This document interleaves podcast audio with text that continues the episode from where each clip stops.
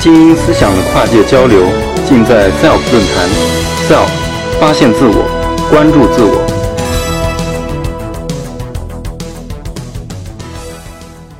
非非常感谢主持人啊！今天我就来给大家讲一讲温度的故事。那么我是来自于中科院呃理化技术研究所，那么我的是那个就是原来那个低温中心，就是专门做这个制冷，就是用专业一点的词来讲这个温度呢，就是制冷。那么这个这个图片大家看到，就是这个很多科幻所有的这种科幻电影里都会出现的一个场景，就是有一个啊非常漂亮的一个棺，然后上里面呢你就可以躺进去，躺进去之后你再呃飞行几百年，然后再出来啊你还是一个美女，哇好漂亮。那么在座的有没有人想把自己冻起来的？举手我看看。哦，真的有啊！来找我，我可以把你冻起来。实际上，我们现在冻就是一个把你放在一个液氮罐里。那么，呃，那么就是说，真的能把这个人冻起来吗？你们呃有没有回答？在场的是可以还是不可以？啊？呃，我可以告诉你，现在是肯定不可以的。那么以后呢？答案是肯定的，我们一定是可以把人冻起来的。那么这样，呃，这个是前一阵子在那个网上也是传了很火的一个视频，就是把这个金鱼放到这个液氮里面，然后呢，它哎马上又复活了，你看，是吧？又活得很好。那么，那么我们现在我再问你，那这个呃，就是这个动物，它这个动起来还能复活吗？现在你在有没有答案给我？可以吗？啊，我听说有说可以的，那么我告诉你，这个视频呢是一个假的，是不可能的。那么就是说，它这个实际上把金金鱼放在这个液氮里面是只是几秒的时间，它这个几秒呢，只是把这个金鱼的表层，也就是说给冻了。呃，冻完以后，它里面是内脏啊，这些都是没有冻的。如果里面全部冻了的话，它是绝对复活不了的。那么也就是说，呃，实际上到目前为止，这种生命体的复活对于人类人人类来说还是一个难题。那么现在呢，就是呃。呃，刚才说了半天，这个整个这个物体可不可以啊？那有没有可以的？啊，刚才那个主持人也提到了这个细胞，就是这个，比如说精子、卵子，然后它冻完了以后，然后现在再把它呃用呃，我们现在给它复温，复温之后呢，再把它受精，然后呢，已经产生了这种就是说非常健康活泼的这种小朋友。那也就是说，这种呃，它这种细胞的呃细胞这个层面冷冻它是可以的。那么另外呢，就是这个组织的冷冻，组织。到什么尺度呢？就比如说我们的皮肤、角膜，我们身体里面各个就是很比较小的这种器官。它也是可以的，就是说，比如说我们这个皮肤在毫米的这样一个，一般是毫米到毫米这样一个尺度，把它冻完了以后，你冻个十年二十年，再拿出来用，哎，是可以的。所以现在有很多呃，比如说医疗机构啊、美容院啊，就是说你要保存你的什么这个细胞、那个细胞什么，我们给你冻起来啊，然后以后呃给你这个也是可以达到的这个技术。那么到目前为止，就是这个人体的这个器官，还有这个人冻起来之后。那么你是不可能能够复活的。那么呃，这个后面呢，呃，我们也看到现在呢，就做这种生意的也有几家公司。啊，大概现在是美国有一个这个最出名的，前一阵子有一个 Alco 这个公司，他就我们好像是有一个呃非常知名的一个作家，然后他是把他的头送到这个公司，就是你现在是任何人，如果你想动自己，都可以把你送到这个公司去动。那么只要你能呃付大概，比如说全身是二十万美元，如果你想动个头，大概就几万美元就可以实现这样你一个呃。呃，但但是呢，呃，可以告诉大家，现在的这样一个，甭管是这 Alco 还是俄罗斯的这个公司呢，它都只是一个人呃遗体的保存，就是呃你想把，比如说我冻上二十年，呃，我就是活人啊，我冻上二十年，我想再复活，那现在我们的技术是达不到的。那么为什么？有没有人能告诉我？其实刚才我已经讲了，为什么？啊，就是因为没有人知道是吗？在场的，那就是因为这个尺度大，呃，就是。我们身体里面大概有百分之七十都是水，这个大家都是知道的。就包括我们的骨头里面，大概都有百分之二十五到三十的水。那么这个水呢，它在结晶的时候，它会，我们都知道水冻成冰，它会产生这种呃结晶体，就是这种冰晶或者结晶态。那么这种结晶态呢，它和水，因为水很柔啊，那结晶态呢，它就会刺破你的这个呃细胞、你的这个机体组织这样一各个机构。那么也就是说，这种结晶态它会导致你整个这个器官或者是什么功能的这样一个丧失破坏。那么这个这里啊，我放了一个《三体》，大家可能都看过《三体》这个大刘刘慈欣。那么大刘其实呢，我认为。嗯，他还是做了非常非常多的这个功课，然后他也也有，我认为他也是非常有这种科学素养的。那么大刘呢，他呃，他提到，就是这个三体人他在三星耀日的这样一个时候啊，他突然叫他有个词儿叫什么脱水啊？我们如果把这个水全部都脱掉啊，那它不就不会产生这种结结晶态？那么它就。不会嗯使得你这个器官啊什么破坏。那么也就是说，大刘哎这个方法是非常好啊。但是呢，我们就在想，你怎么才能在瞬间脱水呢？那人家好，人家有三个太阳啊，人家有三个太阳就可以脱水了。那么其实大刘这个方法是一个非常非常好的一个方法。但是呢，我们呢现在也在研究各种各样的方法，比如说用磁性的呃或者是其他的一些纳米颗粒，用微尺度的这个来替换你身体里面所有的组织。啊，水这样一些方法来进行这种人体的冷冻。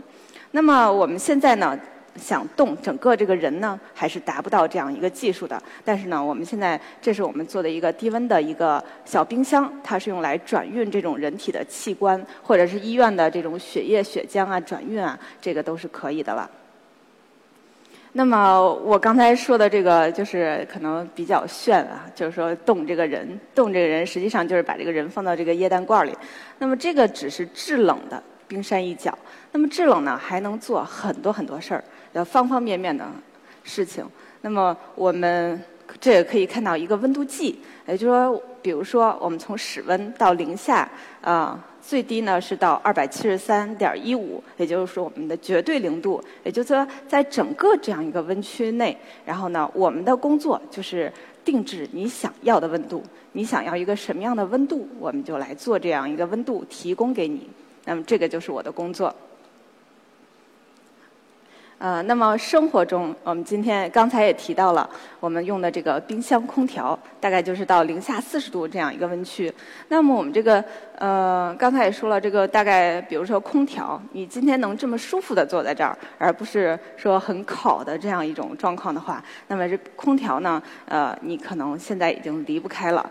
但是我告诉你，在不到十年的这样一个时间内。我们都知道，这空调有个问题啊，它就有这种氟利昂。这个氟利昂呢，它会破坏这个臭氧，然后呃还会产生这种什么温室啊，就我们所说的 GWP 温室效应，呃还有 ODP 的这样一个呃排放等等这样一些呃不好的地方。那么呢呃大概呃就是京都议定书、蒙特利尔协议就告诉我们说啊到。呃，不到十年的，到二零二五年，你这个所有的世界上氟利昂都不能够使用了。那么到时候我们怎么办？那么你你们说冰箱空调我们不用了，你们同意吗？啊，那可能现在还是不行。那么现在我们就有各种各样的替代的物质来来进行这种新的制冷的方式。那么我们的。这现在的这种方式呢，是采用这种蒸汽压缩式制冷。那么它有这样一个液体，液体在里面循环，它从液体变成气体，然后再回来这样循环。我们只有一个这样一个循环，才能达到我们的呃目的。那么呢，我们现在呃产呃是研究这种新型的一种技术，磁制冷。制冷这样一个技术，那么这个这样的技术呢，它是用固体来制冷。我们可以看到左边的这个图呢，它是一个稀土，然后中间呢，它是一个我们现在磁制冷冷里面用的一个材料，它是蓝铁硅。那么也就是说，这种固体。我们用这种把原来的这个像氟利昂这些都是液体，我们不要液体了，我们用固体。固体把它放在什么里面呢？放在一个磁场里面。你加上和去掉这个磁场的时候，它就会产生这种温度的变化，然后把这种温度的变化你循环起来，那么它就是制冷了。那么这样呢，就呃达到这个绿色环保这样一个目的。那么这个是我们现在呃实验室研制的这样一个磁制冷机。那么现在呢，呃你在市场上还不能够买到这样一个磁制冷机，就是由于我们现在还有一些呃比如说材料的问题啊，然后回热器呃这个。换热效率低呀，这个系统的制冷能力啊等等这样一些问题。但是呢，我们现在在目前逐步逐步的解决这样一些问题。那么可能过一段时间啊，你就有可能啊。在几年之内吧，我相信应该能够在市场上看到了。那么现在呢，也有一些原型机，就比如说，呃，刚才那个是我们做的原型机，这个是美国通用记忆公司，你可以看到它前面有一个，呃，这个是啤酒，然后呢，呃，我们用这种磁制冷机来对它进行，呃，把一个啤酒冷下来。然后好像是呃在伦敦奥运会的时候，然后也有这样一个应用。那么就是你可以把这个啤酒放进去，一会儿它凉了，然后这是磁制冷冰箱。那么这个右边的，这样是海尔公司，海尔公司现在也在积极的跟我们合作。然后这个是他们呃的一个磁制冷酒柜啊。就是用磁制冷这样技术做的一个酒柜，那么这个是在二零一五年美国的 CES 消费展上展出的一个酒柜，但实际上它这个海尔里面的这个呃机器是美国的这个呃美国有一家公司来给它制作的，那么到呃目前为止，我们国家的这样一个呃自主知识产权的磁制冷的这样一个技术，然后就是我们在做。那么下面呢，就是呃一些。呃，为什么叫交叉定制呢？就是我们其实做呃温度做制冷的，也可以为其他的很多学科来服务。比如说这个化学这个学科，这里面呃我就呃因为我来参加这个活动，是因为好像青促会啊呃这样中科院的一个组织。那么青促会呢，我认识了很多很多朋友，其中就包括这个。呃，青促会第一任的这个理事长罗三中，他是化学所的，他是做这种化学材料的合成，啊，他就来找我，他说，哎，你们是做这个低温制冷的，那你我这个化学合成一般都是高温，你能不能给我做个低温的呀？我说行啊，没问题。那么后来呢，我们就给他做了一个。呃，低温下的一个化学合成的一个反应器，然后呢，他们用这个呃合成的呃反应器呢，也合成了非常非常多非常有价值的这样一个新的材料。那么这个呢是呃丽江，这是我在丽江的照片。那么我们在座有没有去过丽江的？有举手我看看。哦，还是有不少啊。那么这个呢，就是我们中科院在丽江的这样一个天文观测站。那么有没有去过这个观测站呢？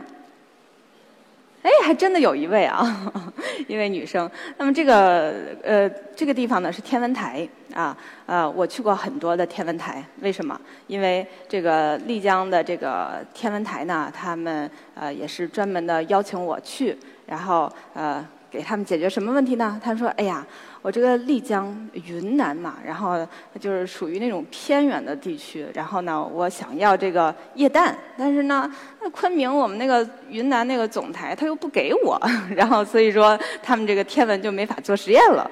然后呢，我说那没问题啊，我就直接给你做一个液氮机，从空气中然后采集这个氮气，然后呢再把这个氮气液化成液氮，然后你不就可以做实验了吗？然后他们说啊，那很好啊，然后说没问题。那么这个呢，呃，就是哎，这里原来有一张照片，就是说呃，我们的一个液氮机。那么我们现在是能够做每天呃产这种十升到一千升这样一个液氮机，提供这给这种用户小型的液氮机，比如说它可以做实验用，然后可以呃做一些科学的实验等等。那么，其实到了液氮温度，已经到了这个零下一百九十六摄氏度了，也也也就是说，我们说的液氮七十七 K。那么这里面呢，就是还有什么应用呢？就是比如说天然气。